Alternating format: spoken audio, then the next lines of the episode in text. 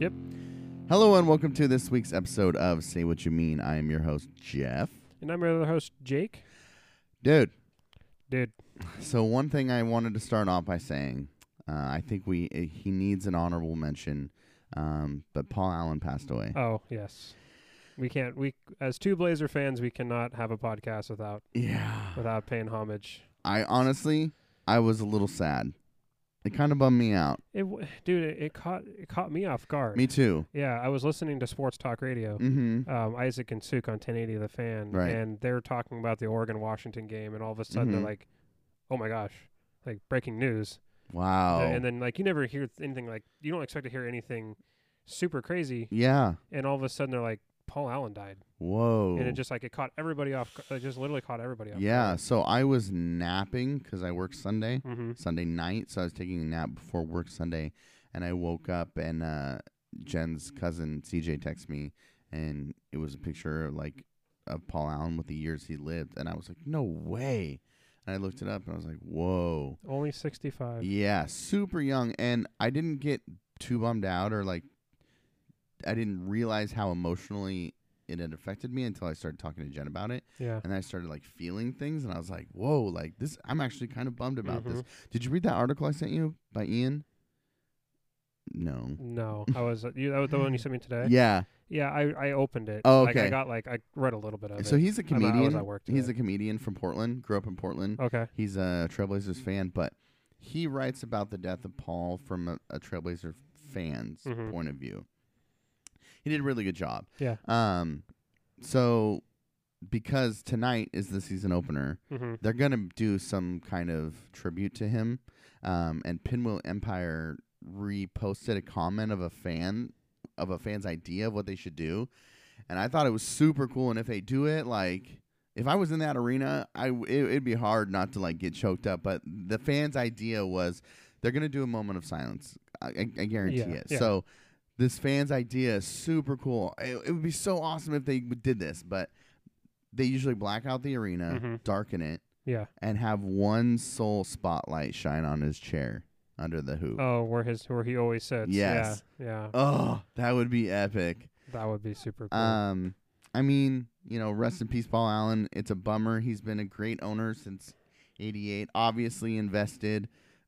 Sometimes had his hand too much in the cookie jar. yeah. I mean, we can all have our critiques of how he's ran the franchise. Right. But at the end of the day, he saved the franchise in Portland. Yeah, I mean, Seattle was was leaving. right, Um. The the he bought you know he owned the Moda Center, right, um, Rose Garden. right. and if it wasn't for him doing you know Yeah. doing that and investing his own money i think i read jason quick Mhm. um, who's now with the athletic um, said that paul allen like lost like a billion dollars.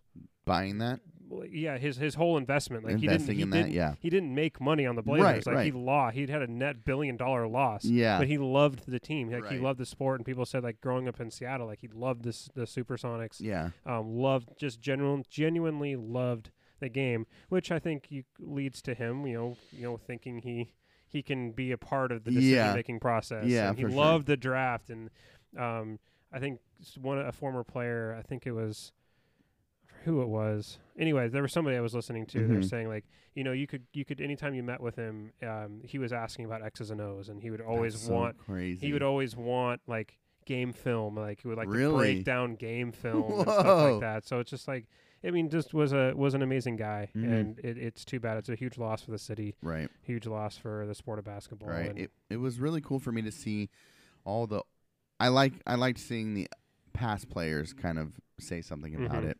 Um I think the the most heartfelt message was from LaMarcus Aldridge actually.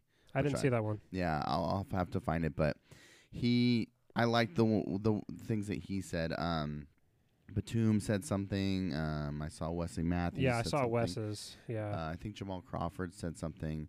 oh, that's um, nice of Jamal, like who only played pretty Right. one year, then was kind of a not a great Um, year, but yeah, it was nice of Jamal. and I really liked seeing the other organizations reach out and say something. Yeah. Um, mad respect to those organizations who I, I always appreciate when people recognize us as Rip City hmm and not just like the Trailblazers Yeah. organization. I think the T Wolves said Rip City, which I thought was cool. Did they? Yeah. Um, Lamarcus said Paul Allen will never be forgotten. He was a great owner, an amazing leader, and a truly wonderful person.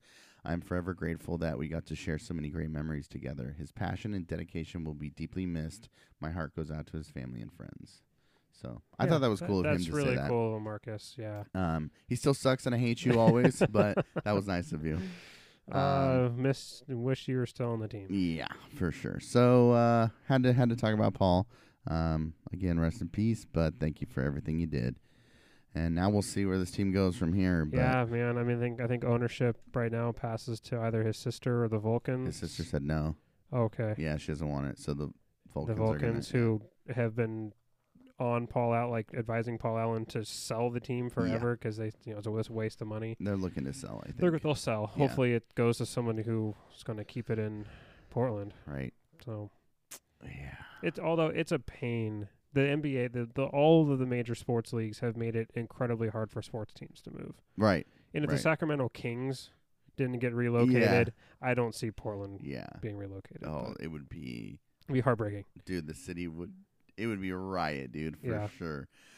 Uh, we'll see. I don't like it being up in the air, but I mean, Dame says, you know, let's dedicate this season to him. Let's play like we mean it, and hmm I mean, that's always good to hear. If Maybe he's got a a, maybe that's a motivation, f- yeah, every time uh, you know Dame, I always kind of liked it when Dame would get snubbed from the All Stars, right? Because like he'd always say like just another log on the fire, right. and then he would go out and ball out, Yeah. like, post uh, All Star break. Lamarcus Aldridge always did that too. I don't know if you ever noticed this, but like whenever he would match up, the T Wolves would be in town, and Mhm. he'd be matching up with Love, Oh yeah, was a hometown hero. Mhm. You know, he they would always talk about how soft Aldridge is in comparison to Love, and Aldridge would get so mad, and he would just destroy Love every time he came to Mhm. Portland. So. Yeah, I always appreciate a little bit of stoking the fire. So I oh mean, yeah, if that gets his team motivated, it sucks that we had to lose somebody for it. But I mean, in his honor, go and win the championship, boys. let's go, let's go do it. um, one thing I wanted to mention real quickly is tonight the exhibit opens for the oral history project that I've been working on for the last year. Um, so come out to the Clark County Historical Museum and listen to some stories and check out the exhibit. Um, I'll be there. Are you going? Tomorrow, I have to work four to eight. Well, today technically. Well, it's, oh today because we're releasing this tomorrow. Yeah. Um, four to I have to work four to eight. Oh, tomorrow. okay. You're a hater. I know. Um. Well, anyways, if you're not doing anything, come check it out. It's super fun. Um, it's been a lot of work, long time coming. So check it out. Um, one other thing I wanted to ch- touch on real quick before I get into this nonsense that I have here. Um, have you seen Ozark on Netflix? No, it, that's the one with uh, Jason Jason, Bateman? Bateman. Yeah. Um, did you watch Breaking Bad? I watched the first season. Oh, okay. You didn't like it? I, it just it was uh, when I started watching it. It was a time in my life where I was watching How I Met Your Mother and a lot of other stuff. Yeah. So I didn't. I didn't. I just it, ki- was one of those shows that just I liked it, Right. but it just wasn't good enough to keep my attention. When there's a lot of other things Okay. pulling my attention. Yeah. Nothing against the show. I've heard it's Right, good. right. Uh, I love it. It's a great show. We just finished the first two seasons. They're f- working on the third season now for Ozark. Um, it is dark. Ozark. It is That's weird. dark. How is it with Jason Bateman in a dark role? He's so good. Really? He's so good. Because all I ever see him in is kind of goofy, Mm-hmm. kind of goofy roles. Mm-hmm. He uh, he's kind of a hard ass. It's kind of cool. He's very calculated and meticulous, but he's very just like I don't know. Just watching him scramble to try to keep things together. It's super good. Um, Okay. but it's dark, so I don't know. I'm kind. of I'm in the mood for a gritty show Yeah, it's because Game of Thrones doesn't come back on for. yeah. If you another six yeah, months. you should check it out. Okay. Try it out. All right. I will say, uh, I was talking to another guy at work about it. I was like, "Hey, if you haven't seen this and you you like Breaking Bad or you like those kind of dark shows, you should check this out."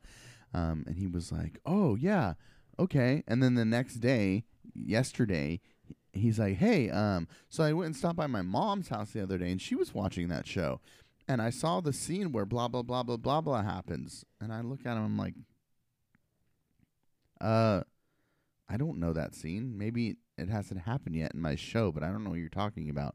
And I only had three episodes left, so I'm thinking maybe he was watching the wrong show.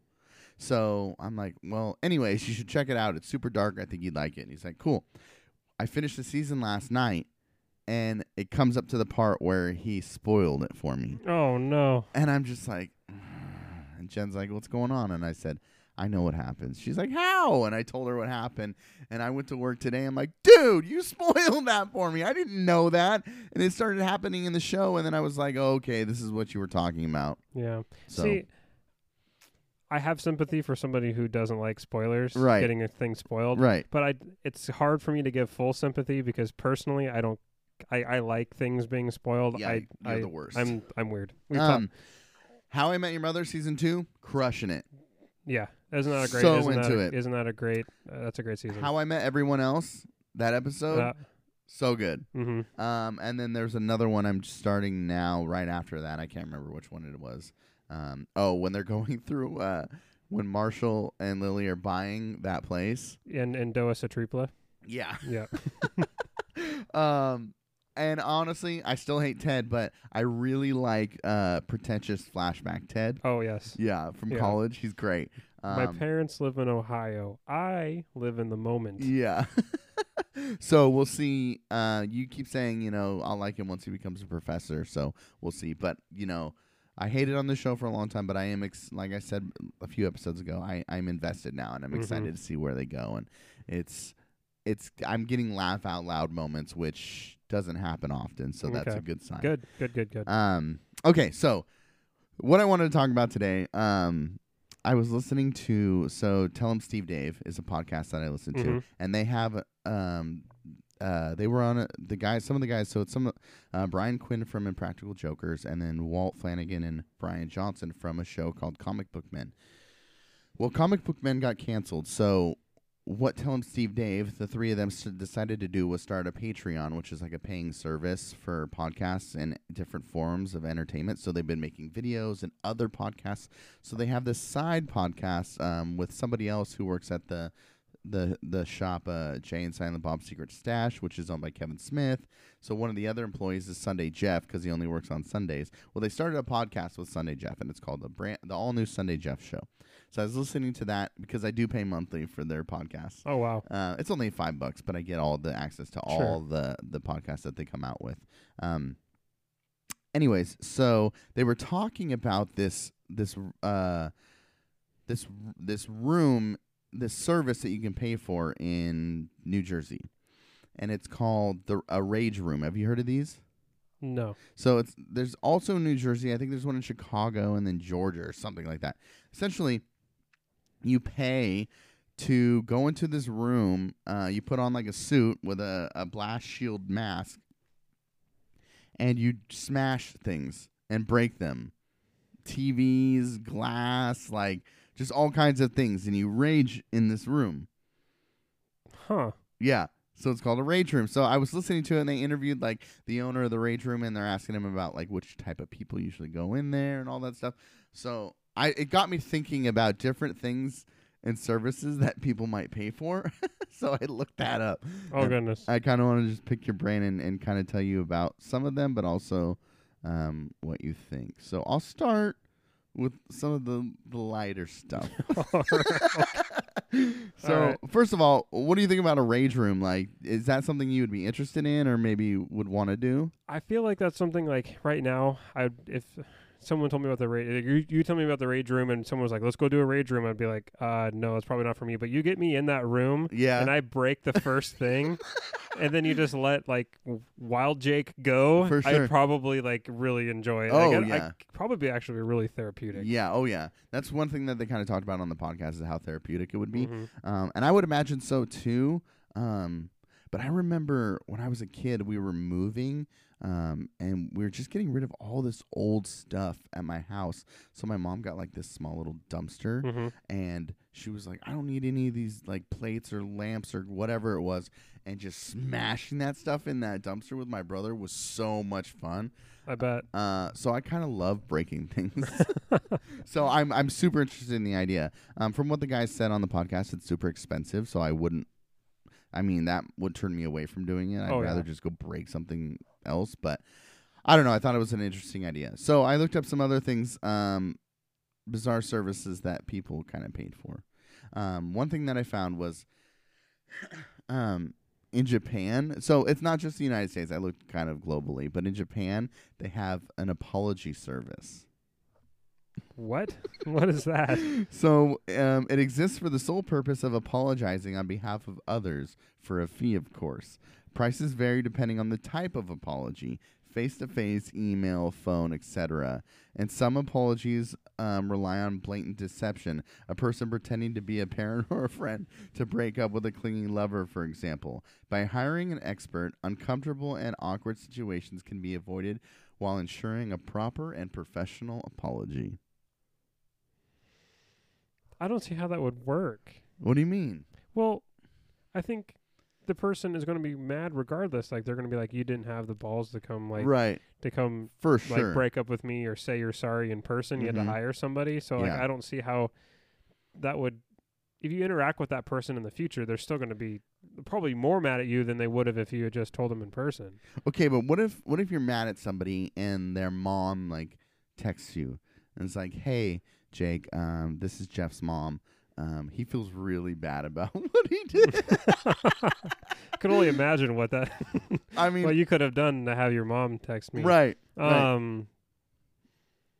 Because I mean, that's what it sounds like they do is they pretend to be other people. It'd be super weird. That'd be so. I mean, I mean, I guess different culture. Yeah, for sure. Um, That's a huge thing. yeah. I know that they're they're kind of like a private culture from what I've read. I don't know for certain, but this Yeah. I mean kind of only reinforces those ideas. And I'm sure, like the parents, like with, I'm sure c- because, like elders and like parents are so well, like s- are respected at really Uh-huh, high level, uh-huh. I guess, and maybe in that society. yeah.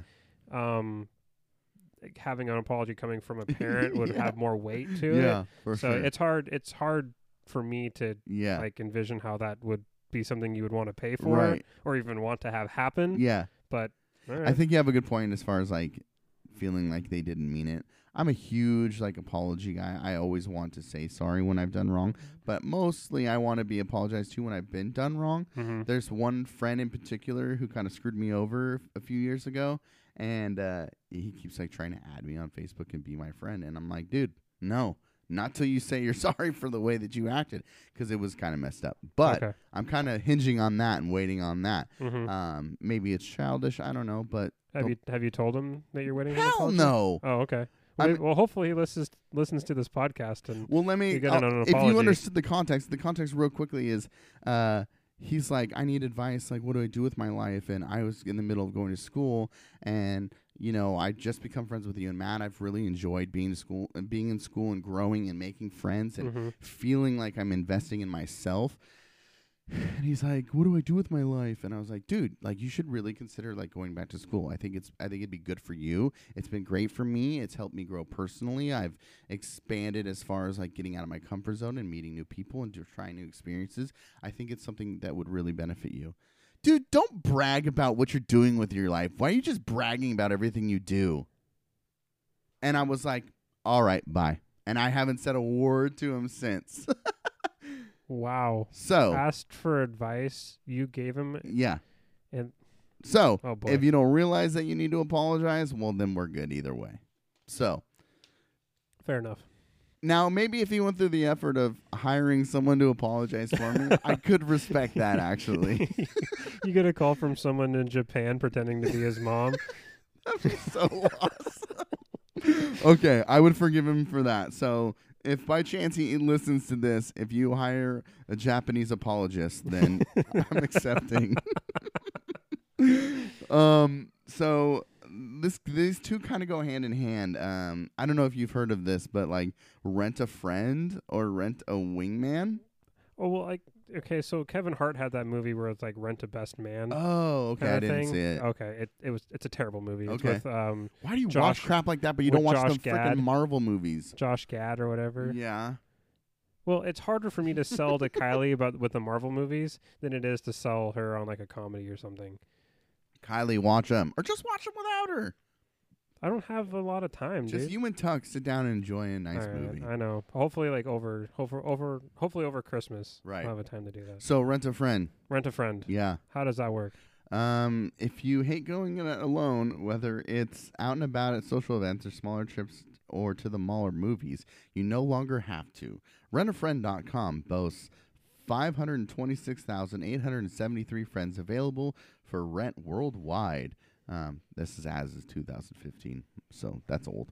Um, while it might seem bizarre to pay for a perfect stranger to hang out with you in your downtime, renting a friend can prove quite practical in some instances. When moving to a new area, for example, a rented friend might be able to provide a better lay of the land as well as some useful introductions to other locals.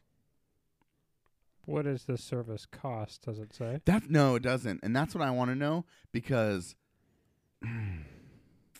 I could see the benefit in a certain context. right, Maybe. right. I don't know. How would you feel if it's not too much? I rented a friend to come on the podcast. Well, according to your poll, we have like seven people that want to be on our. yeah, we do wanna- have wanna- others. wanna be guests. Yeah, I took a poll today, and some people want to come on, and they do want to hear more guests. But I think it'd be so interesting to rent a friend. Just to have somebody Yeah. just randomly show up and be on our podcast. We have no idea what they could say. Yep. Nothing. Oh boy, that would be a fun. That would be a kind of a fun experiment. Yeah. I'll look into pricing and we'll see. If it's too much, screw that. But to rent a friend, oh, that could be interesting. You don't know who you're getting. I know. I love that. But then they would know where I live. I wonder if they do like a profile, like what like what are the activities that you do, like what's your personality? Yeah. Because I feel like although we wouldn't expect somebody Yeah. to have a rent a friend, like Right. you're interacting, like say you're a mute, you're you're you're this guy's actual friend, or you're a person who who kind of knows this person. Like maybe say it's like it's a person you're working with, Uh huh. and it's like a work function, and they bring a friend that's a Mhm. rent a friend, and you can like you can tell like they're so different personalities. Uh-huh. Almost like you might I don't know. I'm gonna start trying to fi- figure out if I can p- pick out rent a friends like on like out in public. Oh my gosh, so I got it up right here. Um so yeah, they have like uh little synopsises of like their personality, um different age groups. Oh, we should get a super old person. Um if, well, I don't know how old, but I mean just get an old an old man or old woman to come on the podcast. There's this uh oh 54-year-old woman. Okay. Okay, she's outgoing, adventurous. I'm a foodie. It's always fun to dine with me. Um, Mm, foodie. What do you, what's your thoughts on people who call themselves foodies? I don't.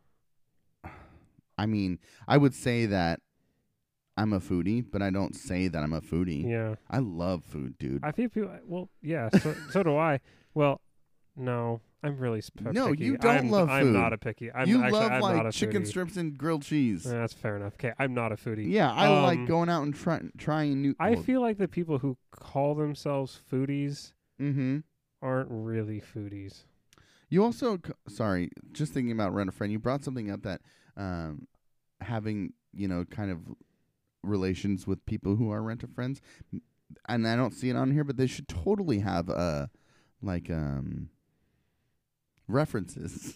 right?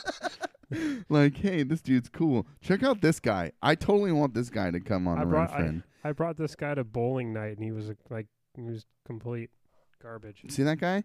He's got like a Hawaiian shirt. He's on a green screen background of some palm trees, uh, and he's flexing. And he, yeah, and I want him. he's a big, he's a bigger guy. Yeah, with some glasses. He's uh so he's available to introduce to people. He could be a wingman, um, poetry, art, What if he drawing. like? What if he like? Okay, so he says he's gonna be a wingman. yeah. What if he's like super awkward Ooh. and like gets you in a really bad situation? But maybe that's his play. Is like, oh, Jake's a sweet guy, and he's got this really awkward friend, but they're out having a good time. He's wearing Hawaiian shirts, but that's a little weird. But that's cool because Jake's cool with him. Like Jake can be friends with everybody. Everybody loves Jake. Maybe he should like honestly. All you need a wingman to do is have you met. Yeah, Yeah. yeah, for That's all you sure. need to do. That's what I was thinking. Uh, Barney would be an excellent wingman, Oh yeah. or terrible, as we've seen. Yep. Um. So yeah, there's that service, which I thought would be funny. this ske- this website looks sketchy. It looks fake. So I mean, I'm sure it's legit, but I'm not ready to put my credit card information in there to rent a friend. So it doesn't give his actual name, just MD Hair Ones. that's that. That's the that's the handle the guy went with. yeah, I I don't. guess. I don't trust that guy. no, you don't like him. No. All right. Well, there's there's a ton of Vancouver people. Wait. So, like, this is in Vancouver, Yeah, these are these are all Vancouver people. dude. I'm gonna sign up to be rent a be a friend. that could be an interesting thing. I would be a good friend. we'll wire you so we get your whole experience. But there's a ton of rent a friends in Vancouver right now. Pages. I wonder if we have anybody we would know. That would be interesting. Yeah, we could rent somebody. You know, when they show up, we already know them. If you're a rent a friend, reach out because I want to talk to you Yeah, On I, I need to know like what's your average experience? as a friend. Like, who are the people who are renting friends? Podcasters, dude. um, so there's that. Uh, glitter bomb an enemy. huh? glitter bomb an enemy? So you like drop glitter on people? Uh, inter- uh, apparently, the idea of an unsuspecting victim releasing glitter or as the creator of the glitter bomb calls it, the herpes of crafting of the crafting world all over themselves upon opening a seemingly innocent note is worth every penny. Ten dollars to glitter bomb someone. Because glitter never goes away. I guess what that meant by Yeah. her- the herpes of. the gift that keeps on giving yeah. So that was one that I thought was a little weird, but I threw it in there. Well, could you be? I feel like that could get you in trouble. Glitter bomb somebody? Yeah. I mean, it's not an actual bomb. Well, no, but it says an enemy, so you're going to do it to get back at somebody. and I Right. feel like. Eh, I feel like that could be a low blow. So are you are you doing snail mail to bomb somebody? Well, I'm just going to fall and pipe bomb. Whoa. okay, I like No, that. I'm kidding. No, but that would be. uh um. Yeah, I don't know. You ever lit know how I dog about crap that. on someone's p- porch before? What? Have you ever lit dog crap on Oh, someone's lit. I thought you said licked. I was like, what the hell are you doing? No, like a bag of dog crap. No, never done that. Of course you haven't. I've never prank. I've never pranked anybody in my life. Are you serious? No, never have. Wow. I, I almost got I kind of semi got roped into a prank on our seventh grade like social studies teacher. Uh-huh. The oh end- at the end of I'm the year- bored. This this guy who I used to be friends with. We played paintball together. Yeah. Um, we were on. We started a paintball team. Anyway, he had a fart sounder, and he was going to try to put it underneath our our teacher's stool, and he forgot to turn up the volume. So he was the teacher was the only one who could hear it, and then it was super awkward. I got out of it because I said I had I wanted no part of it, like at the last second. But he went, but this guy went along with it anyway. Did he So get in then- trouble? Yeah, he had to be. He got talked to after the. Oh well, who cares? That's a good prank. Clap hands for that. he forgot to turn up the volume. I mean, yeah, that's a work. terrible So prankster. And give up then. Never prank again. you were a part of one prank and you saw it fail, and you're like, nope, I'm not ever doing that again. Yeah. So this is how terrible I was as a kid. This is in high school.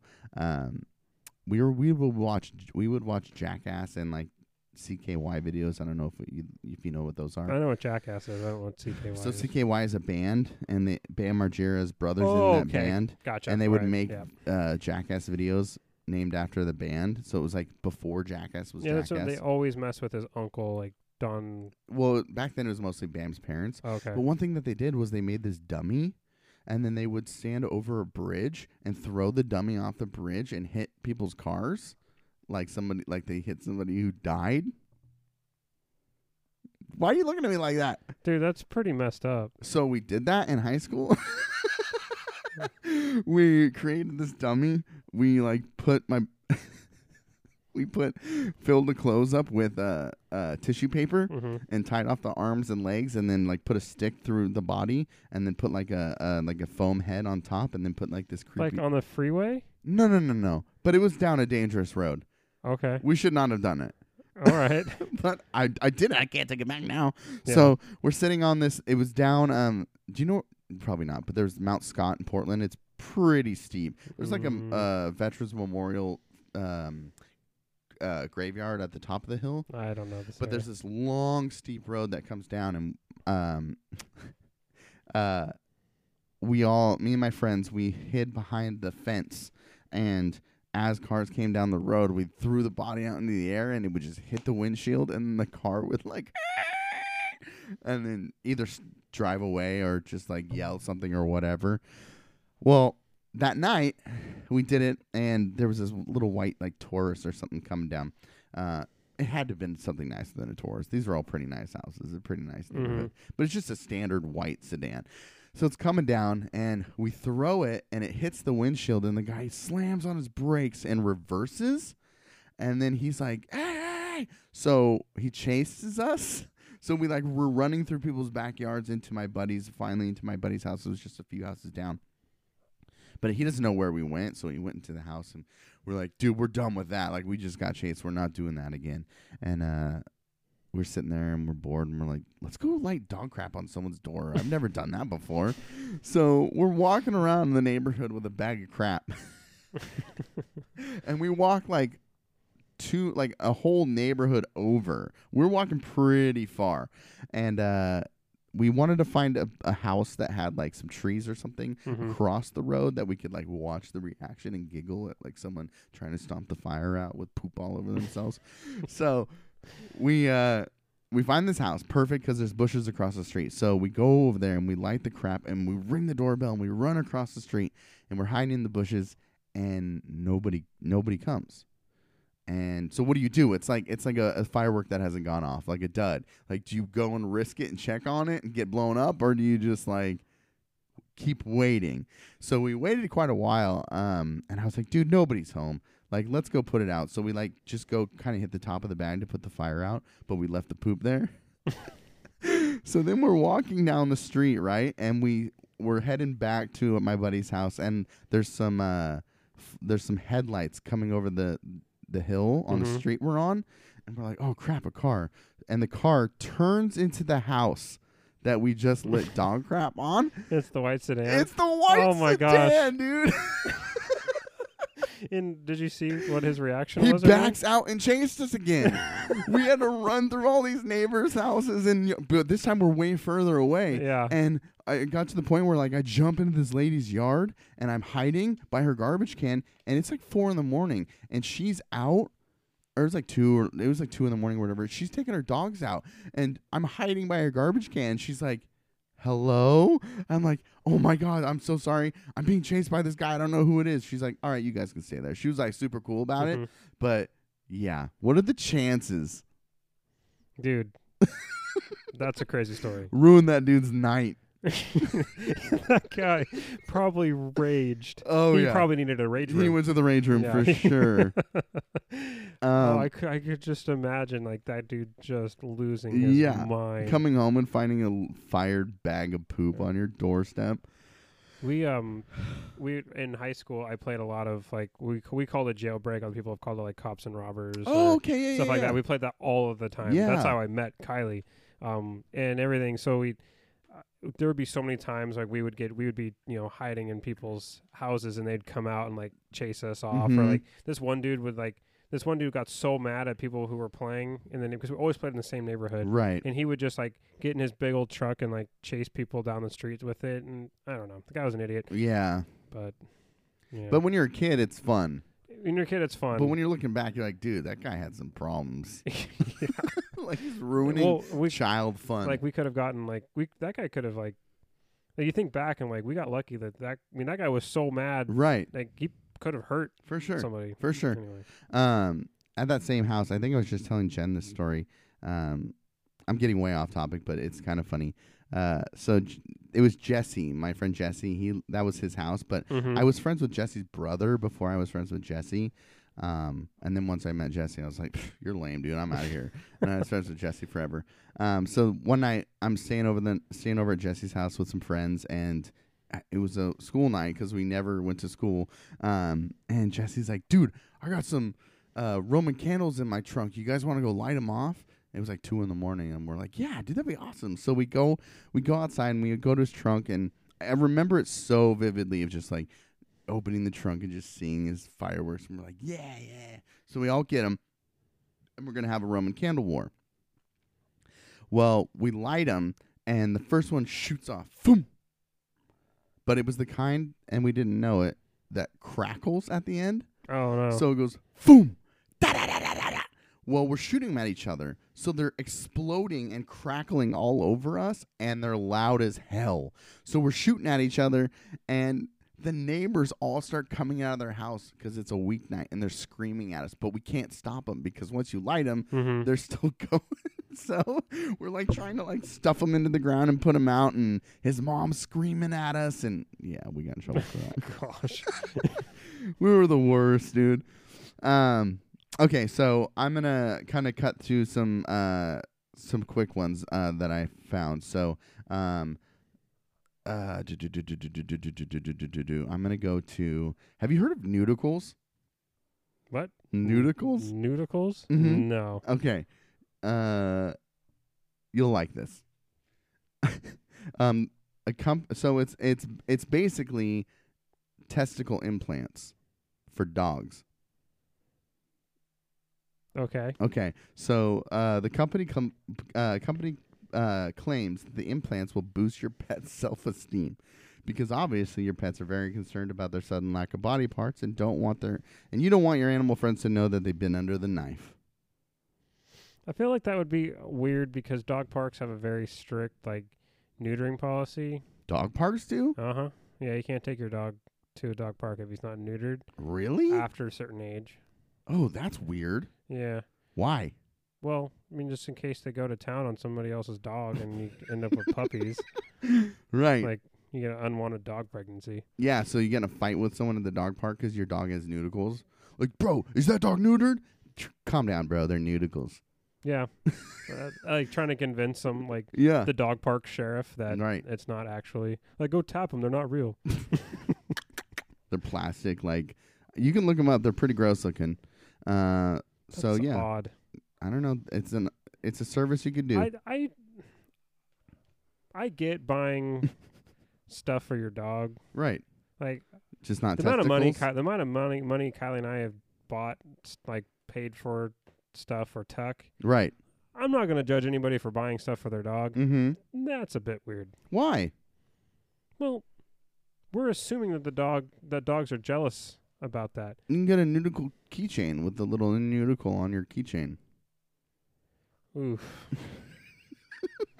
Or what if like you had a dog, like a, a large dog, and you got him like the the toy dog Neuticles? This sounds like something that, um, like uh, Jean-Ralphio would come up with on Parks and Oh, Rec. Okay. Like some cra- like batshit crazy idea. Well, someone came up with it and it works. 'cause Entertainment 720. Everybody's getting their dogs some new testicles. Is it's a that confidence is- thing. Do you really? I mean, is it tested? Like, have they test? Like, have they tested brainwaves on dogs to see if they like are happier when they've got? I don't know. I think it's an owner thing. Yeah, that's all that is. That's just that's literally just selling it to the owner. Okay, last thing I want All to right. want to talk about is uh there's a crushing service. Crushing service. Mm-hmm. What's that? Um, Amazon Amanda is a 6'3", uh, 20 stone model who is paid by men who want to be crushed, wrestled, sat on, or simply seen with a large woman. The service provides a strictly platonic, but demand is so widespread that she frequently travels internationally for crushing sessions. I'm. Sp- I don't know what to say to that. Yeah. What is there to say? I don't know. You could be crushed. It's just that happens. Apparently, Yeah. internationally, like Mhm. there's international demand for that. crushing. Put on a few pounds and get in the crushing business. Because right now she's got the monopoly on it. Well, I don't think people want. I don't know. It's platonic, no love, no naughty, just crush. So I could be like, I don't see how that would work. what do you mean? Well, You couldn't keep it platonic? You just be like, oh yeah, no, I love crushing. I don't think that would be the problem. I don't think there would be a market for me. oh, stop it. Wow. just take off your glasses and you're you're done. Like yeah, just I'm pretend you're taking pictures. just take- Uh, I really don't like wearing my. I really don't- like. You'll never. Fi- you'll never see a picture of me with my glasses. It's on. so annoying. They look good. No, I look like a nerd. No, they look way better. What does that say? I always take them with glasses on. Well, you look good in glasses. I don't. Okay, one more thing I want to bring up: um, escape rooms. Would you ever do one? Have you ever done one? I want to do an escape Uh, room. okay, There's a 'cause- Harry Potter themed escape room. Oh room. my god, There's yeah. also like a Patriot themed and um, I've never seen that. not Patriot Prayer, but like Patriot with Mel Gibson. yeah, um, I I don't know. It seems a little corny, but I think if you went with the right group of friends, it could be super fun. Yeah, Um, so maybe that's something we could do. I would enjoy that. Think about it. Okay. All right, that's if all wanna, I If had. you want to come to an escape room with Say What You Mean podcast, Yeah. let us know. yeah, but be helpful. Don't be harmful. Help us get out. Don't We're- don't crush us. Yeah, don't crush us. We're not trying to casually escape from a room. If we're if I'm gonna go into this, I'm trying to break records, son. Yes. Okay, Out Good. in three minutes. yeah, that's what I like. See, you're on the same page. We should do it. All right. Um, you What if- have What if we fall short like our um, like our trivia night? yeah. Three history majors, all with degrees in history. We show up and we get beat. I'll I'll take a solid B. Yeah, we'll just get out. Yeah, Just get out of just the room. get out. As Just long as we get room. out. Okay. But I'm aiming to break records. Yeah, yeah. I mean, we, otherwise, what are you, what are you playing for? You're not playing, if you're not playing for the championship, what, what are you playing for? Right. Okay, so you have some things that you want to talk about. Um, I have. I think I sent you some of these things, or we've talked about it a little bit during the week. But Yeah, I think um, you and I were just kind of talking back and forth throughout the week. We're like, dude, did you see this? Dude, did you see this? yeah, yeah, It, it just like, gosh, it's never ending. right. Um, so I think um, the the big one we want, we want to touch on. This one was I think you and I were already thinking about talking about this, Mm-hmm. and then uh, Megan uh, messaged us Mhm. and she said like, hey, can you guys do a uh, do your uh, do a podcast about talking about uh, Patriot Prayer? Right. And uh, we made a promise a couple episodes ago that if you bring a topic to us, you know, we'll do our best to talk about it. Right. Um. So I think uh, that's I think it's something we need to talk about, especially people in the local area. If you're from the Portland, Vancouver area and you're listening, you probably have heard about this this uh, this group. Um, they're based in Vancouver. Their their leader is named Joey Gibson. They were formed in 2016. Mm-hmm. They're associated with a, as a far right.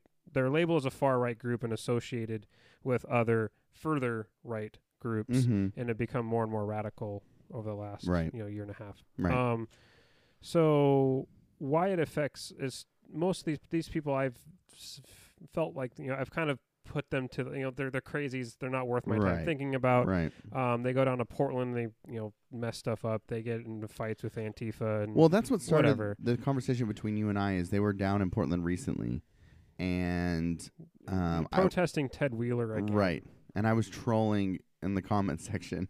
Yes, that's right. That's right. That's I how was that, comic that's, that's how that that's how this came. Um, but I'm I'm mm, what I'm mostly annoyed about is that these people who are Joey Gibson is running for office in Washington. I don't know if he still is, but he was he, in the he, primaries. he well he lost the primary. Okay, so he, so there you go. he can't he can't play. He so can't he's running in the primaries, and he's you know he's always saying keep Portland out of Vancouver, and then he's going to protest Wheeler. Yeah, in- in, Portland. in Oregon, in Portland. Yeah. To me, that it's I'm so annoyed by that. I'm so annoyed. And uh, in my comment, I always I always go to the argument that every far right extremist, you know, person says on the on the comments of anybody protesting anything, regardless of if it's peaceful or not, is that these people should get jobs. So Mhm. I always just throw that in at the end. And they were protesting on a Saturday, so I'm like, these bums need to get jobs, and that always hook, line, and sinks everybody. That Oh, yeah. that always gets people jumping in on the comment. Um, I do have a job, man. "Eh, dude, it's Saturday, man. Maybe they don't work on Saturdays. You ever think that? Your liberal education ever teach you that? You know, exactly. libtard. Yeah, you libtard, duh. Maybe you work Saturday. You probably don't even have a job. You're probably you're probably not even American. So yeah, that just it, immediately annoyed me. Um, you know, th- this whole idea of keeping Vancouver in Vancouver and Portland in Portland, but then you're crossing over to complain about the politics in Portland and Oregon that don't really affect you. It's just it's just weird to me. And so, anyways, I just wanted to preface this whole thing with that because that's stupid and it's hypocritical and, and they make no sense. Good summary. Um, so I I I, on the other hand, have chosen. I, I have a lot. It's odd. I'm a. Co- I'm. A, we know this. I admitted that I'm a Mhm. Facebook crusader, Mm-hmm. and but for whatever reason, I have not felt the calling like you have to go after these people. Mm-hmm. Um, I just, I just feel like they want to be victimized, Right. That's what you were saying. and by give by going at them Mm-hmm.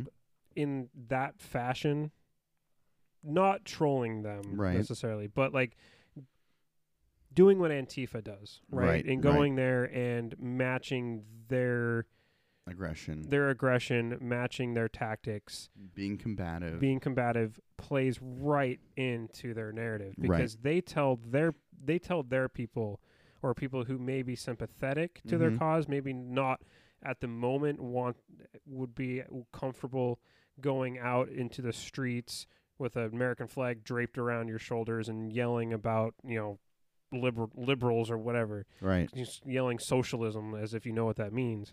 And but when you see they show these videos of Antifa pepper spraying, you know, members of Patriot Prayer, and you're saying, well, we're just there to promote free speech. We Right. think we think Ted Wheeler is uh, over, you know, is using his power to do unconstitutional things Mm-hmm. he's silent the liberals are are the ones silencing free speech we're just there to Mhm. promote um, what we think is a is a government intrusion Right. and they're the ones trying to silence our message Mm-hmm. when you when yet they're allowed they can they can manipulate that narrative Oh when yeah. you give them the ammo to do so oh yeah. and i think that th- their ranks are growing Right. and it's incredibly unfor- it's incredibly unfortunate and I th- and I think it's it's time now that we we start to address Mm-hmm. um, this Right. and especially since it's going to be in our backyard it's going to be at a place where it's that, that they're going so I guess to give context to what I'm saying is that Patriot Prayer is going to be at Clark College on the 22nd and they're going to be at WSU Vancouver's campus on the 23rd yeah. Um, I think they're sending like 40 people to each Okay. um, to each campus, and their stated goal is to hand out um, flyers and information, Information, yeah. about that gun bill that we talked about a couple episodes ago, Mhm. I, Initiative 1639. Right. If you want to know about this bill, go listen to a couple episodes ago. I don't know what it's. I think it's two or three episodes. It ago. says in the description. It says I in the description, so go back and find it. It's a good, good, it's a good episode. I completely we we break that down, talk about it. Um, so yeah, uh, I think what got me, I was like, okay, well, that's interesting. Like, I would go to back to campus to see Right. to see how these people are interacting Right. right? And because I know that WSU Vancouver has kind of like an open policy, right? If you're not threatening Right. violence, they're going to let you on campus. Well, and they've had protesters there before, and you and I have not talked about it on the podcast, but you know, we had protesters, demonstrators talking about pro-choice, um, and that that was always a lo- that was a great learning. I want to talk on that real quick. Yeah. that was a great learning experience for me because um, maybe it's just because of who I surround myself with. Um, and who I'm friends with, especially mostly you and Matt, but like we we are open to having our minds changed and having conversations, hmm especially with those who disagree, to have an open dialogue. Yeah. Um, at this demonstration, you know, they were getting in shouting matches with other students, and so I kind of stood by just to watch because this was interesting to me. There was no peaceful conversation or dialogue. It was mostly like who can shout over the other.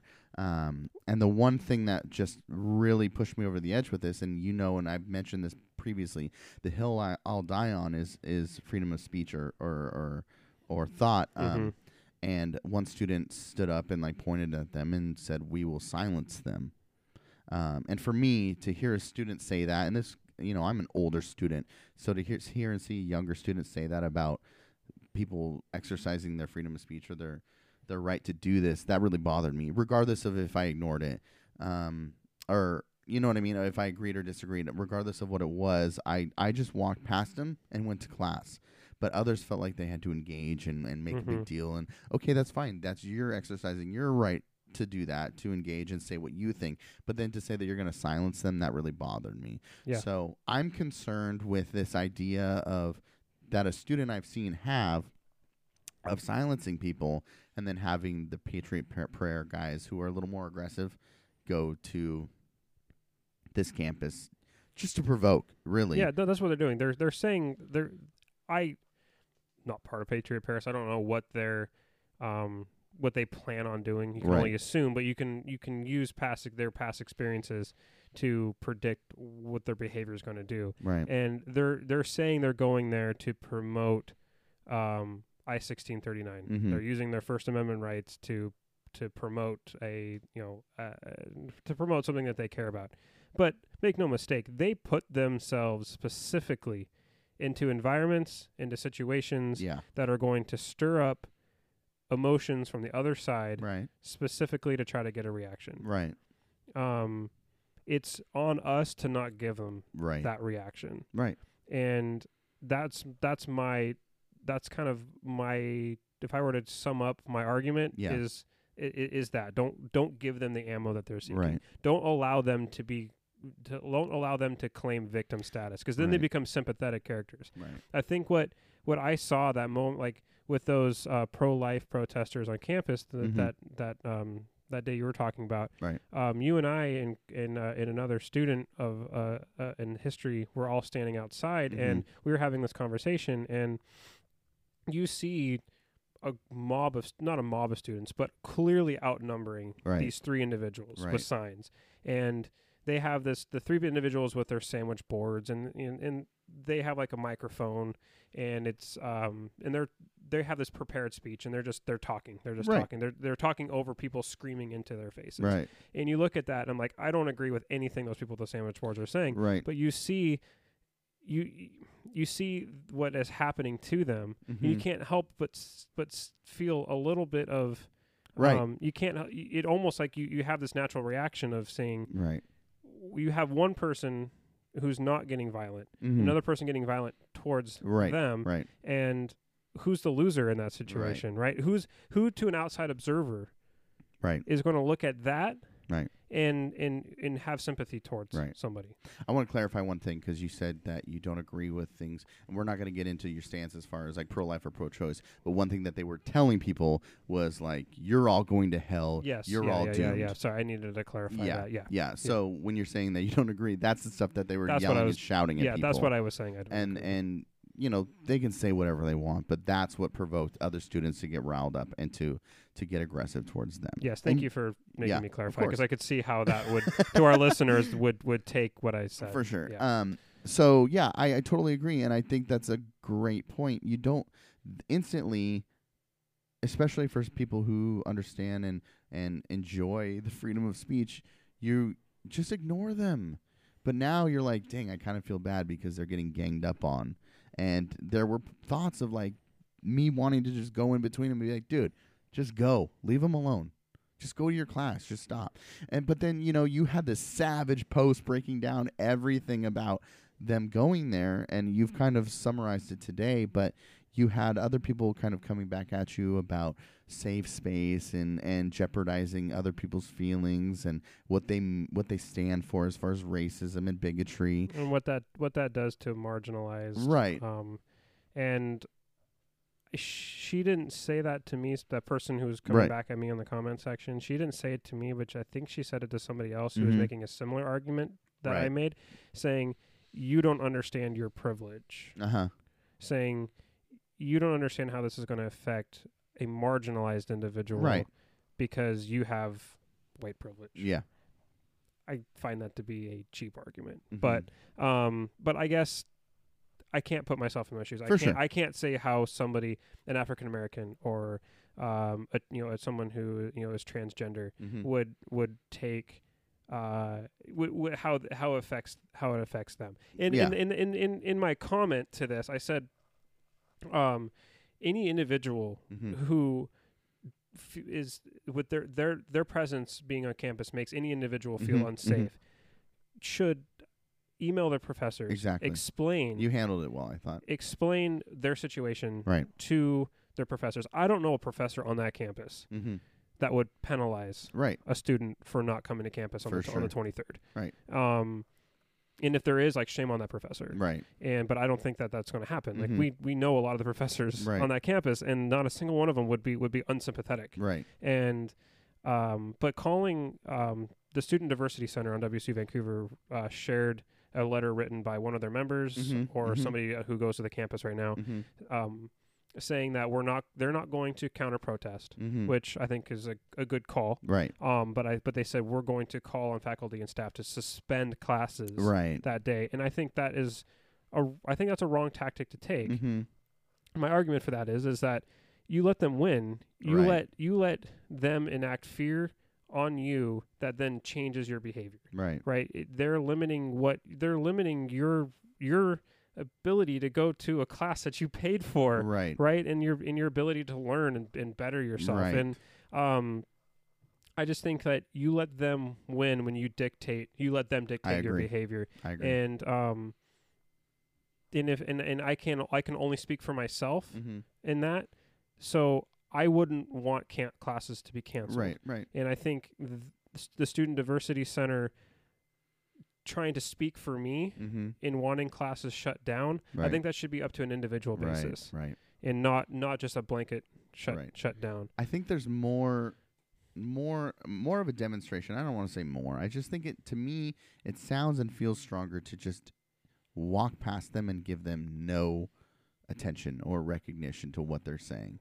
Just say no thank you and walk away. Yeah. Then they don't win. They don't get you riled up. They don't get an emotion. They don't get In those, Sympathy. In, in those 40 people that showed up, leave as those 40 people. right. Exactly. They don't gain any. They don't gain any sort of. They don't have any tools they can use as propaganda. They don't have any any That's on any onlookers who who may all of a sudden. Well, I don't know anything about Patriot Prayer, but I see mm-hmm. them getting ganged up on people who are really really like angry and violent. They're getting bullied. They're I getting feel bullied. like that. and Or well, maybe that, maybe I'll go read what they have to say. Right. You get caught up in the profit. You get caught up in their like free speech, like their claims of free speech, and the next thing you know, you're part of the Patriot Prayer. Yeah. Um, I, I, I just, uh, I think either ignore ignoring them or um, they say their stated goal is to go there and share information about Initiative 1639, and Right. as we've discovered, there's a lot of misinformation about Right. that. Go and argue. Go and, and have a civil right. Discussion. Yes. Attempt to right Try. on your behalf. You can only control your behavior.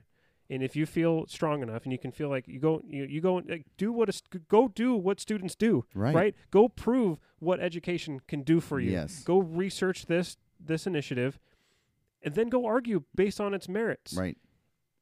Uncover if they ha- if they're using misinformation, uncover Mhm. that because that discredits them. Right. That would completely discredit them. And if they get mad, you win. Right. You've now taken their power from them, and, and they, they start shouting and they start yelling, and then you leave and you back away. But Right. guess what? You got them. you won that. You won. exactly. That's So- a great point. um that's that's my that's my take on how I I would like to see the campus handle this. Right. I understand um administration if they don't want to risk Well, the health of of people. Chancellor Mel Netzhammer Okay. wrote something. Okay, I have not seen those. Okay. So um, I'll just get to the, the points that he made. But he said free speech laws prevent us from disallowing this group from coming to our campus. But we can choose not to engage. Here are some suggestions for Tuesday. You may choose to stay indoors while protesters are on campus. If you choose to go outdoors, we recommend that you don't engage with protesters, ignore them. Uh, if you don't feel safe walking between buildings, ask a friend or walk in a group. Um, if students choose not to come to campus Tuesday, I ask that you be in contact with your faculty members. I also ask that faculty members not to penalize these students. Um, faculty and staff, if you choose not to come to campus Tuesday, I ask that you be in contact with your supervisor. Yeah. So I, those I, are I think that's I think that's great advice Yeah. from the chancellor. Uh, he's a he's a man. I like that guy. Yeah. Um, he always handles these things really well. Mm-hmm. Um, so yeah, I think that it was well put by the chancellor. Follow that advice, but also if you're going to engage, do so intelligently. Yeah, I don't don't make um if I've heard if if you're thinking about going, I think just my advice would be don't make don't make them being there about anything more than what what they said they're going to be there for. Right. Um because when you you start shouting about other other things Mhm. that they can say, well, whoa, whoa, we're not here for that. We're not Yeah. saying any of that. You're the one putting those words in our mouth, and that can that can devolve That's a good point. um the the discussion. Battle them, battle them on that I sixteen thirty nine, Right. and I guarantee you can you can beat them. Yes. You can beat them. Yeah. We're smarter than them. And um, that guy's an idiot. uh, I mean, just like some of the stuff. So I went and like researched. Yeah, like, what yeah. is- what is there like? We we talk about what I think we should do, what I think the campus should do. Right. What I um anyway, but so Patriot Prayer, like who are they? So Mm-hmm. um like I said, they were they were formed in 20, 2016 by a Vancouver resident named Joey Gibson. Mm-hmm. Um, and their like their stated advocacy Mm-hmm. is uh free promoting free speech, Mhm. protecting free speech. mm-hmm. So they say opposition to big government. Um, Mm-hmm. so when they think that a government is being obtrusive, um, intrusive, Mm-hmm. uh, uh, overstepping its constitutional bounds, they're going to be there to to protect it. And this one I found interesting. I think this is this is really illuminating mm-hmm. about who they really are. Okay. Not the first two. This I think this this is this was a quote by Joey Gibson Okay. to liberate conservatives conservatives on the West Coast. Hmm. What does that? I would love to ask him what that mean. What that means. What do you Right. mean by what are you liberating conservatives from? Right. We're all Americans, right? Right. We're all free. Right. Who? who It's that, it's that kind of rhetoric and language that racists and extremists latch onto. but think about it, like that. That there, he's viewing. He's trying to give them a victimhood label, right? Right. If oh if yeah. You, if you need l- to be liber, if you're if you're believing that you need to be liberated, right. you feel like you're oppressed. mm-hmm. You're giving. He's trying to create this victimization Hmm. narrative, which which plays into it as soon as Antifa starts pepper spraying For sure. and starts screaming at them. And he can point to that and say, "See, this is what we're about. Exactly. You're being oppressed, and we're here to liberate you." mm-hmm. Yeah. no, it, I, I th- and that, that's the narrative that they spin. Yeah. And then that gets picked up by you know moderate right wing media or Right. you know starting to skew pretty far right media, and that gets played all around the world. And all of a sudden, you see conservatives getting beat up by liberals Right. in Portland, Oregon, right. and it's those darn libtards, right? They're all, they're trying to squash free. They're trying to squash free speech. Right. Yeah. Eh, This is this is what this is. This is what happens with this is how guerrilla, like guerrilla movements, Mm-hmm. gain notoriety Right. and gain popularity Right. and grow their ranks. For sure. Like hate this is hate groups have perfected this Yes. over over the history of Yeah. the United States in the world, really. Yeah. Um, so uh, practices uh, they they organize pro Trump rallies, um, protest what they believe are you know violations of free speech or unconstitutional policies by governing bodies, uh, especially Ted Wheeler's handling of ICE the ICE facilities Mhm. blockade. Mm-hmm. That was a big one for them. Uh, their rallies uh, have been attended. So this is where it gets a little sketchy. Like the rallies have been attended by the far the far right and white nationalist group uh, Mhm. Proud Boys. Yeah. And very interesting. So you go to you go to if you Wikipedia um, Proud Boys, uh huh. and this is this is why kids you don't use Wikipedia as a source. um, they so Wikipedia uses a quote that said that the Southern Law, um, the Southern Poverty Law Center, Mm-hmm. which is one of the the biggest non like nonprofits that uh, tries to protect minority and marginalized like populations, and they they're the ones that label hate groups and stuff like that. Um, they labeled uh, Patriot Prayer recently as a hate group, but you go on Wikipedia and it says specifically that the Southern uh, Poverty Law Center does not list um, Patriot Prayer as a as a hate group, and then cites it. Mm-hmm. So I, I go down and find the footnote. mm-hmm. They didn't cite whoever whoever wrote that for Wikipedia didn't cite um, the Southern Poverty Law Center. They Right. cited a Fox News article. Oh my god. so don't use Wikipedia. yeah. Um. So uh, founded in 2016. Okay, anyway, but anyway, but at a rally in 2017. Um. So people who were trying to, and then this Wikipedia article also said that the the f- um though some of Patriot Prayers um rallies are attended by the Proud Boys, they're Mhm. not associated with each other. right. Well, I found um, there's video and there's also like a stated um, like message by Joey Gibson at a rally in 2017 in Seattle where the Patriot Prayer um, like gave a bro hug to the Proud Boys dude and like like gave his allegiance mm-hmm. to the to the Proud Boys, saying like the Patriot Prayer and the Mm. Proud Boys are now homies. right. Um, fighting to liberate the conservatives on the on the West Coast. Right. So yeah, I think it just um, They're doing God's work. take that how you will. um, I just I just at its core, I hate the fact that patriotism and Christianity are being like blended together and then completely co-opted Right. by these people Yeah. to try to um, define what is what it is to really be an American. Um, right. so That's tribalism right there. yeah, All right. Um one uh more thing that you wanted to talk about was uh what do you want to talk about? well, let's go with um. What do you want to talk about? Do you want to talk about the painting, I, or do you want to talk about Saudi Arabia? let's talk about the painting um cuz I want to do more research on the Saudi stuff. Okay. Okay. All right. So you wanted to um you had some thoughts on a painting that was up in the White House. Mm-hmm. Let's hear it. What do you got? So, those of you who haven't seen this painting, um, Trump had this painting put up in the White House of it's a bar setting. I'll just set the, set the tone. You should go Google it. um, he he's sitting at a he's sitting at a bar with a what appears to be a diet coke because Donald Trump doesn't drink alcohol. Uh the painting's titled uh The Republican Club. The Republican Club. Yeah. Yep. So he's he's sitting there at, at the uh, it's around it's kind of like an like an oval table Uh-huh. and he's sitting there and he's um, normally th- he looks like a um, a hastily stuffed sleeping bag into a compression case Mhm. um, with his overly oversized shirts and his long red power tie.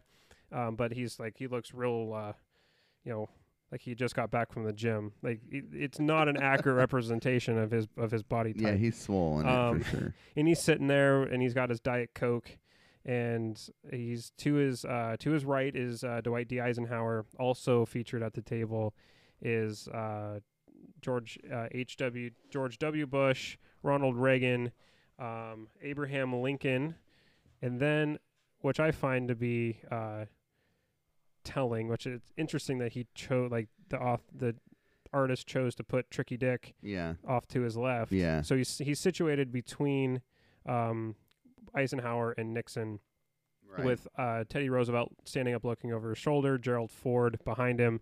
Um, George H. W. Bush standing behind Ronald Reagan. In the background, you can see U- Ulysses S. Grant.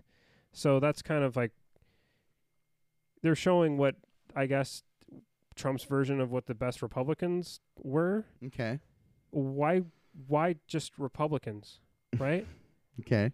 that's my take on it. Like that just if there was like a, literally like a microcosm Mhm. of the division and the sectionalism that that exists in our political culture right now is the fact that we have we have a a painting.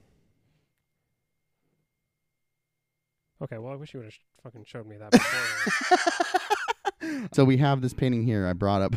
Now Jake's we got, pissed. We got Lin- okay, we got Lyndon B. Johnson. Who's this?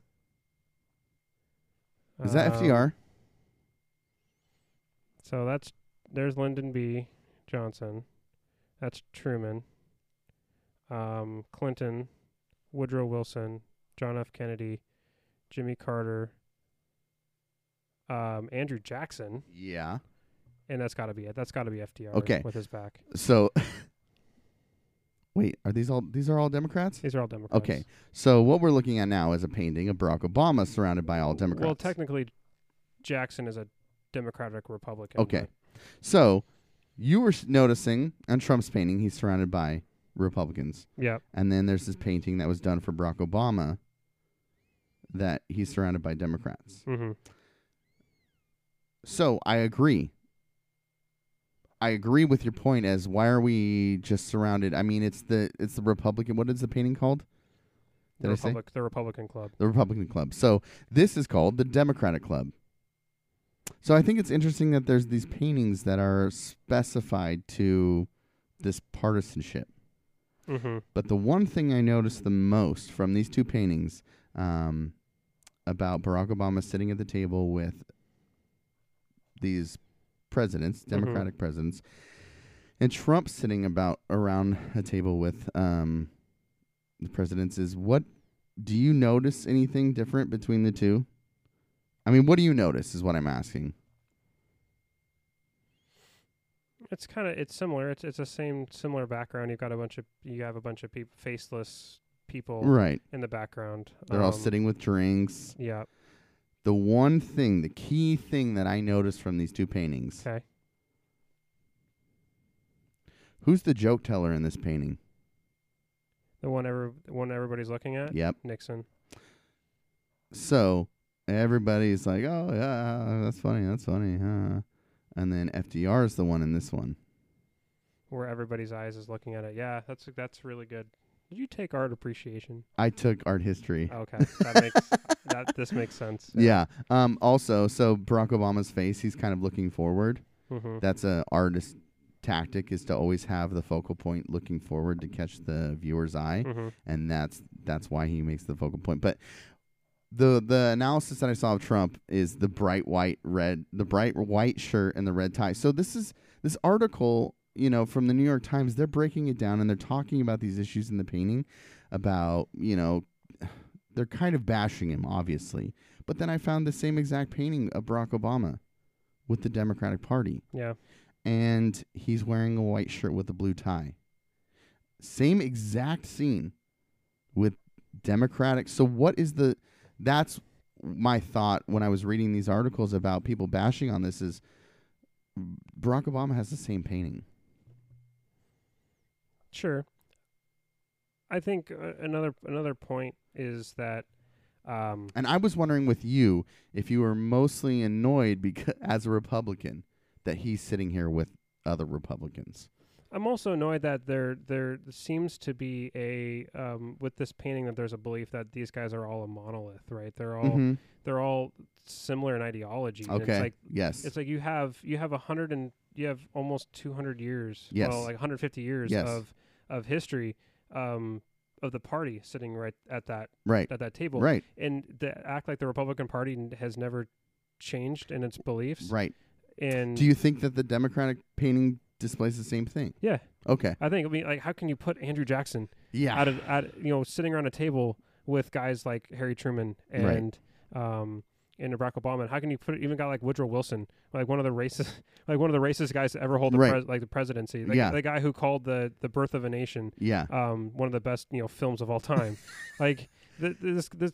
I mean, both there's there's many flawed men in both of these paintings, Absolutely. and um, but I find it so disingenuous to, Mhm. to act like both of these paintings are somehow um, like all of these guys would be sitting around all joke telling and and, and saying the exact same like all agreeing about f- the fundamentals philosophies of governance Right. and what is America's role in the world and what is Mhm. America's you know what is the role of government Right. um, in America, Right. and um, how should the Constitution be interpreted? And I, I, I just find that you have you have Teddy Roosevelt here, right. who is um, believed believed in American expansionism, Mhm. uh, like um, um, um, like American imperialism, right? Yeah. Like conquering, you know, taking over the Philippines from Mhm. Spain and liberating, but then colonizing and right. um, it just it it just n- you have neocons with with the Bushes and um, I, I just I and then you have possibly like one of the most stand up like obviously still I'm sure flawed like Right. he Yeah, he started the process of getting the United States in, in- into Vietnam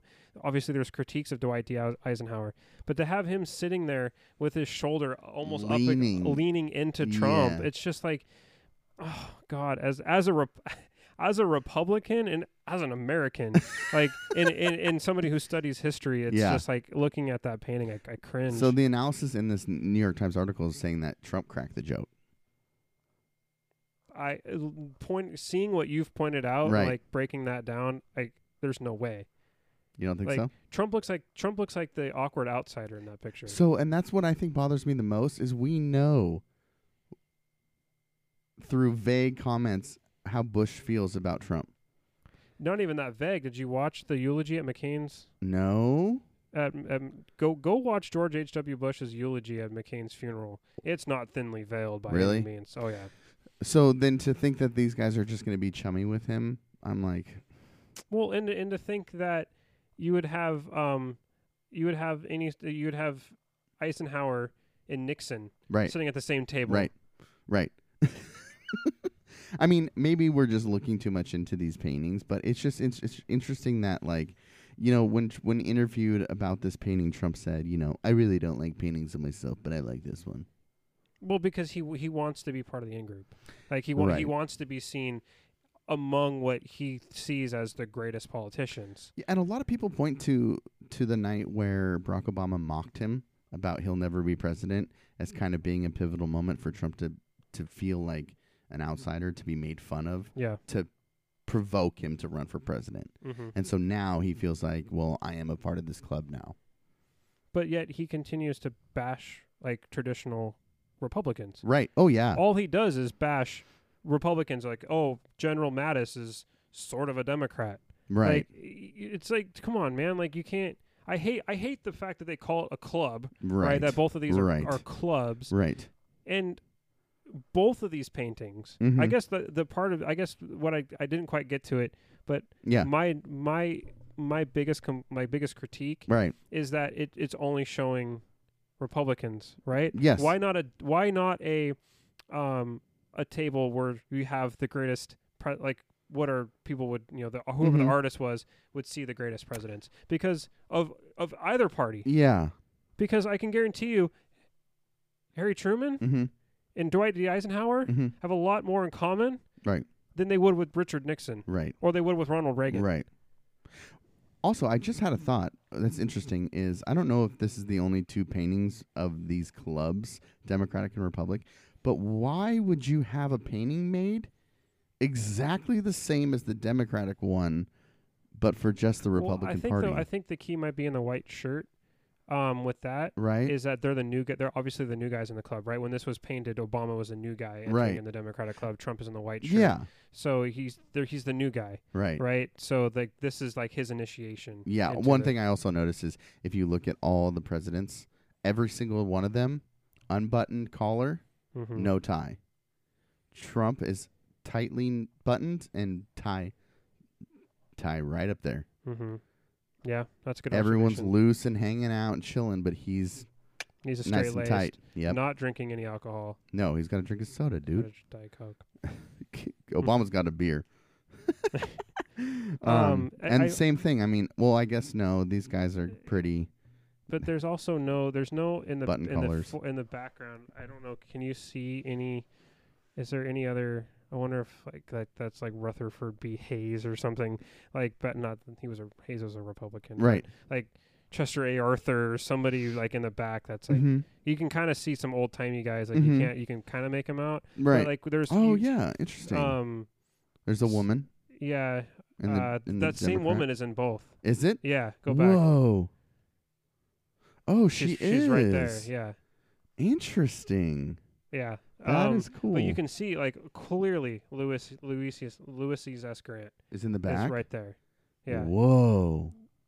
Which it's interesting that he's in there Yeah. because his corruption, his his government. So you have two of the most corrupt. Right. Like we'll we'll find out about Trump later on, Right. right? But history has proven Nixon and U- Ulysses S. Grant are two of the most like crummy, um, crooked individuals right, to right. hold office. Right. Yeah, Ulysses S. Grant did, you know, won the Civil War by throwing, you know, countless thousands of Union bodies at the Confederates. But um, the uh, there you go. but uh, yeah, it's interesting that you have ethics violations Right. uh, being brought against the Trump administration, Right. collusion c- and um, other violations being constantly levied against this current administration, and then you put Tricky Dick in the Ulysses S. Grant, Mhm. who's who's um like own violations and his own corruption, essentially created the the, the election of Rutherford, uh, eventually the Rutherford the election of Rutherford B. Hayes, Mhm. which led to the which ed- ed- led to a political bargaining that led to the that eventually ended up le- leading to the the early end of Reconstruction, which you could point to one of the major reasons why the South is uh, um, how Jim Crow ended up being enacted. right. Um, anyway, it different, different, completely different Right. topic, but it, it's it, it is interesting that you have two um, you have those two individuals uh, featured in that painting. In this Republican Party. yeah. Um, I wasn't trying to throw you off or screw you over. No, you're good. it was just um it caught me off guard because I could still make my I could still make my point. I agree. Yeah, I totally agree. That's why um, when you made that point, I showed you the other one. The the fact that they're all Republican, that point is still stands strong because in the other picture it's all Democrat. And I think the point that you were making as far as them not having each other or not recognizing greatness on the other side hmm to be sitting at a table with what you're I don't know if Trump picked these guys, but what I'm saying is that if you're not going to sit at a table with something that you recognize as greatness, you're completely against having anyone from the other party. Yeah, I think that's the point you were getting at, yeah, and I think that still stands. I think it's even stronger the fact that Barack Obama has a painting with n- no Republicans. hmm But like I said, I think it's weird that this painting by this painter did a painting for Barack Obama, and now there's one exactly the same for Donald Trump. hmm I don't yeah. know. I don't know. It's like it. It. We. I've said this before, and I think you and I have both said this, but politics in the United States right now is a team sport, For sure. and there's nothing. I. I think that there's nothing that sh- encapsulates that better Mhm. than these two paintings. Well, and when I saw this painting, I asked you already, but I I, th- I felt like I wonder if Jake feels like this is kind of like he's not on our team. you know what I mean? Yeah. Not that you're looking at it as a team sport because Yeah. I know that you're smarter than that, but I'm just thinking like I mean, in historically you do have to now recognize that that was a Republican president or somebody who ran and identified as a Republican president. Yeah. I mean, I. I. I'm. I guess I have to admit that he's a Republican. Right. Uh, he obviously doesn't stand up for traditional values, Mhm. but the Republican part, like the other, the, I think was something that's been nagging at me for a while is that, you know, I constantly say, you know, pol- politics, you know, political science is studying about how individuals interact within Mhm. institutions, right? Mhm. So the Republican Party is a, is a, is, an, is an institution, Right. and how you affect change is by becoming an actor within that within that institution Yes. and changing it from within. Right. Um, Trump and his supporters have done that. Yeah. They've That's a they good point. have changed the Yeah. Republican Party from Yeah. within. It's fundamentally changed. For it's sure. now the party of Trump. Republicanism is Trumpism. That's a good point. and so like now I'm sitting here thinking, well, if this is what the definition of republicanism Right. of a Republican is, right. Like, I don't identify with that. Yeah. I mean, I can guess I can still call myself a Republican and then Yeah. keep saying like, well, I'm not I'm not a I'm not a Right, Trump, but if I want to say what. I mean, if I want to say what I mean, right? Right. like how can i deny how can i call myself a republican right but then deny what what what trump is to the party Right. Do you think he's forever changed the game? no because because Okay. look because look at this i mean look look how much ideological difference Right. there That's is what I represented yeah. in this painting Yeah. Uh, the republican party will never be static okay. um it'll change Right. i hope it goes back to being moderate Yeah, that's what I'm wondering. Do you think it's forever changed to this type of ideals and policy making and it, it will yeah. It will if the Democrats follow suit. If the Democrats follow this this this um the same Radicalism. the same radicalism, and Mhm. I think because that will force the Republicans, to in order to stay relevant right. in politics, Right. that they ha- they'll have to match that intensity. And I think yeah. the Democrats are are as of right now Mm-hmm. not quite falling into that. mm-hmm. But here's what happened to the Republicans, right? In 2000 in 2008 when they lost the House, they lost the Senate, they lost the presidency Right. um, after eight years of holding, you know, the after Mhm. eight years of you're holding the presidency, now you're left completely powerless, Right. with no voice and no seeming voice in politics. Mm-hmm. And um, in 2010, they won with this big wave, right? There's the big red wave into the Tea Party movement in 2010. You take back the House, you Mhm. make gains in the Senate. Um, you can never quite get over the hump. You lose to you lose re-election bid Right, in 2012 right. to, to Obama. 2014 in the midterms, you don't take back the Senate. You're still semi-marginalized Mm-hmm. and how do you regain the presidency and how do you regain the Senate? Right. You get behind Trump and you get behind populism. Right.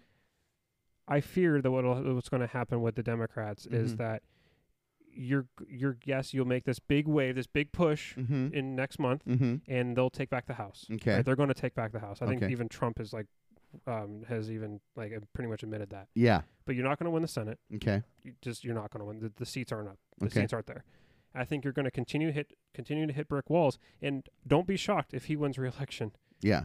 If Donald Trump wins re-election Right. in, in, in two years, Mm-hmm. he's already raised a a uh, hundred million dollars Oh my god. for his reelection campaign. In two years, he's raised hundred million dollars, and half, of, over half of that, Yeah. Jeff, is small donors of two hundred dollars or less. Whoa. So the grassroots people are still in love with this guy, Yeah. and until the economy turns, Right. they're not going to give a shit about anything else. Right. So That's a good point, and that's terrifying. yeah, uh, because because what is what is that what is that mar- what is that that extra like one percent for the GDP buff in the short Right, run that he's right. getting with his policies right. That's what you're worth always arguing. worth worth in the Yeah. long run. yeah. Um. But yeah, anyway, I th- but I think the Democrats will. I think they'll keep hitting this brick wall, right, where mhm. they can't subvert this. They can't subvert this populism with Mhm. a with a centrist message. Oh yeah. yeah so yeah, they they have to go to that democratic socialist yes. like populist Yes. rhetoric to Right. try to combat this Republican Right. this Republican populism, and you're going to have just two populism, two populists just basically screaming at each Yeah. other with no clear, no clear way of um, articulating an argument Mhm. or articulating how your crazy policies right. Are- feasible in the real world and sustainable in the real world, but it's not going to matter because politics has become about emotions and feelings and screaming at each other in the streets in Portland about all these different things all in one time and, Yeah. and draping yourself in the flag and Mhm. other and other people burning the flag and using the flag for different political purposes but but just this is where we are Right. I think you're right. And I think what I see, because I do follow some right wing personalities on the internet, yeah and the one thing that they're constantly arguing is that um, beware of Democrats because they're they're all socialists, and that's all they want.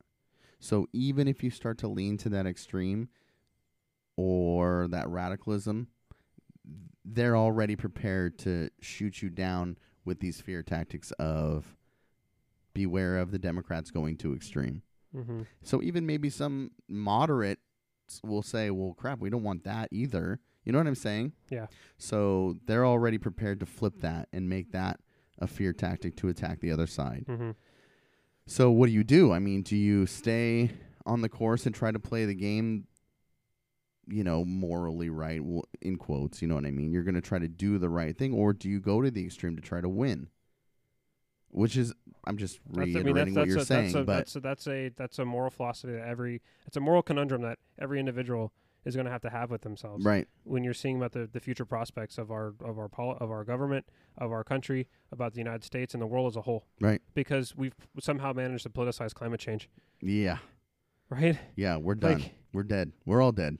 If the UN is to be believed which I don't see why you Mhm, wouldn't mhm. believe it at least I mean maybe they're not 100% accurate Right. but if that's if that report's 70% accurate Right. we're effed by 2030 if we don't make some dramatic changes Yes. and cooperate with this is not something that like climate change is not is is a truly global challenge Right. because it takes the world working in Yes. cooperation with each other Yes. And yes these institutions aren't perfect and, and trump has been right at times to, to challenge some of these Yeah. old existing norms that just aren't relevant Mhm. anymore and um, there are certain things where he's been right right but how how much is just all these half truths right, Right. To- because it's it's all it's all still about self-interest right, Right. and these institutions at their core are the are the blueprint Mhm. to getting to that global cooperation Yes. and we're not only are we tearing it down, but we're denying the science Yeah. behind it. Like sure. we're, we're sc- we're screwed. Yeah. We're screwed.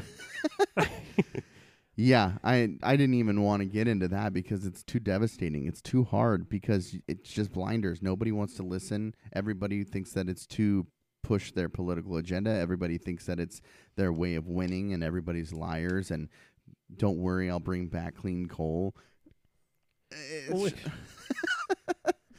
Yeah, Yeah. we're we're all doomed. So Well, yeah. well, I mean, you have if we manage to live this, if it somehow okay, take out climate change Right. completely from the okay, we're, we're, Yeah. we're I, this I'm just gonna and I'll just like get really quick with this. Okay. Even if you take climate change argument Mhm. out of f- green energy, out of renewable resources, Right. Um, sh- that revel, that new, that next revolution, Mhm. and um, and, and uh, in, in energy, in tech. in tech and Yeah. energy, right, is you're you have an economic self interest as your as a nation in the future to invest in that next to search for and invest in that next energy revolution because you know there has been three major energy changes energy revolutions Mhm. throughout human history hmm wood wood wood being used to input the energy but that was that wasn't necessarily renewable. Hmm britain completely ran itself out of trees Right. had to switch to coal. Hmm and who was at the who was at the what country was at the forefront of that energy revolution but then man, then managed to go and on and dominate the world for the better part of 200 years hmm the british empire right? Hmm who has been at the forefront of petroleum? Hmm harm being able to use petrol like you know, oil and natural gas as an input to energy the Mhm. united states hmm right we're the net we're the world's largest net exporter Right. of oil Right. and whoever is going whoever is at that forefront of that next energy Mhm, revolution mhm. will lead the ec- will leave the world econ- econ- the world economically for the next two, you know the next two centuries Right. Right.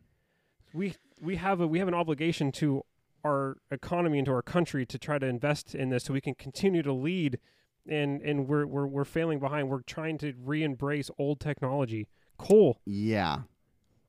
coal we're Yeah. trying to we're not only we're not only trying to just reinvest in the fossil fuels we're trying to go back one Right. Right. to coal Um, I saw this. Denmark just ran their entire country on 100% wind energy. exactly in in germany hmm is is um in 5 years we'll have a complete we'll have a complete electrical grid that can run their entire country Wow. and we'll be completely off of fossil fuels Well, and so what I'm thinking about is like, you know, when you're when you're dominating the fossil fuel and you're that's your powerhouse that you've built yourself on. mhm I imagine it's hard to let go of Well, that. yeah, it's it's not it's not easy. Right. Obviously, it's easy. It's it's easy to talk about on Right. a podcast. yes, Um, but it's it's a it's a reality we have to face. for sure, for sure. And are the leaders who are supposed to we elect to face those challenges Yeah. are falling short. Well, let's end with this. Yeah. Vote. Vote and don't argue with dumb people. Yes, that's a good point. They'll drag you down to their level and beat you with experience. I think you put that so well tonight. Um, so yeah, if you see them, Cougs, you're smarter than that. you're better than that. Don't Hey, fall into it. Hold hold up the values of our institution Mm-hmm. and our country within at with when, when interacting with these people. Mm-hmm. You're better than that. Yeah. We're better than this. We are. and show that. That's my message. All right, guys. Uh, thanks for listening. Remember, follow us on social media: Instagram, Twitter, and Facebook. Um, come out to the museum if you have listened to this. I'll probably post about it. So if you're bored, come say hi. Come check it out. Um, or go see Jake at work and say hi. I'm cashiering now. Yeah. so- So he's the master of the till. God. All right. All right. Bye. Bye. That's all, folks.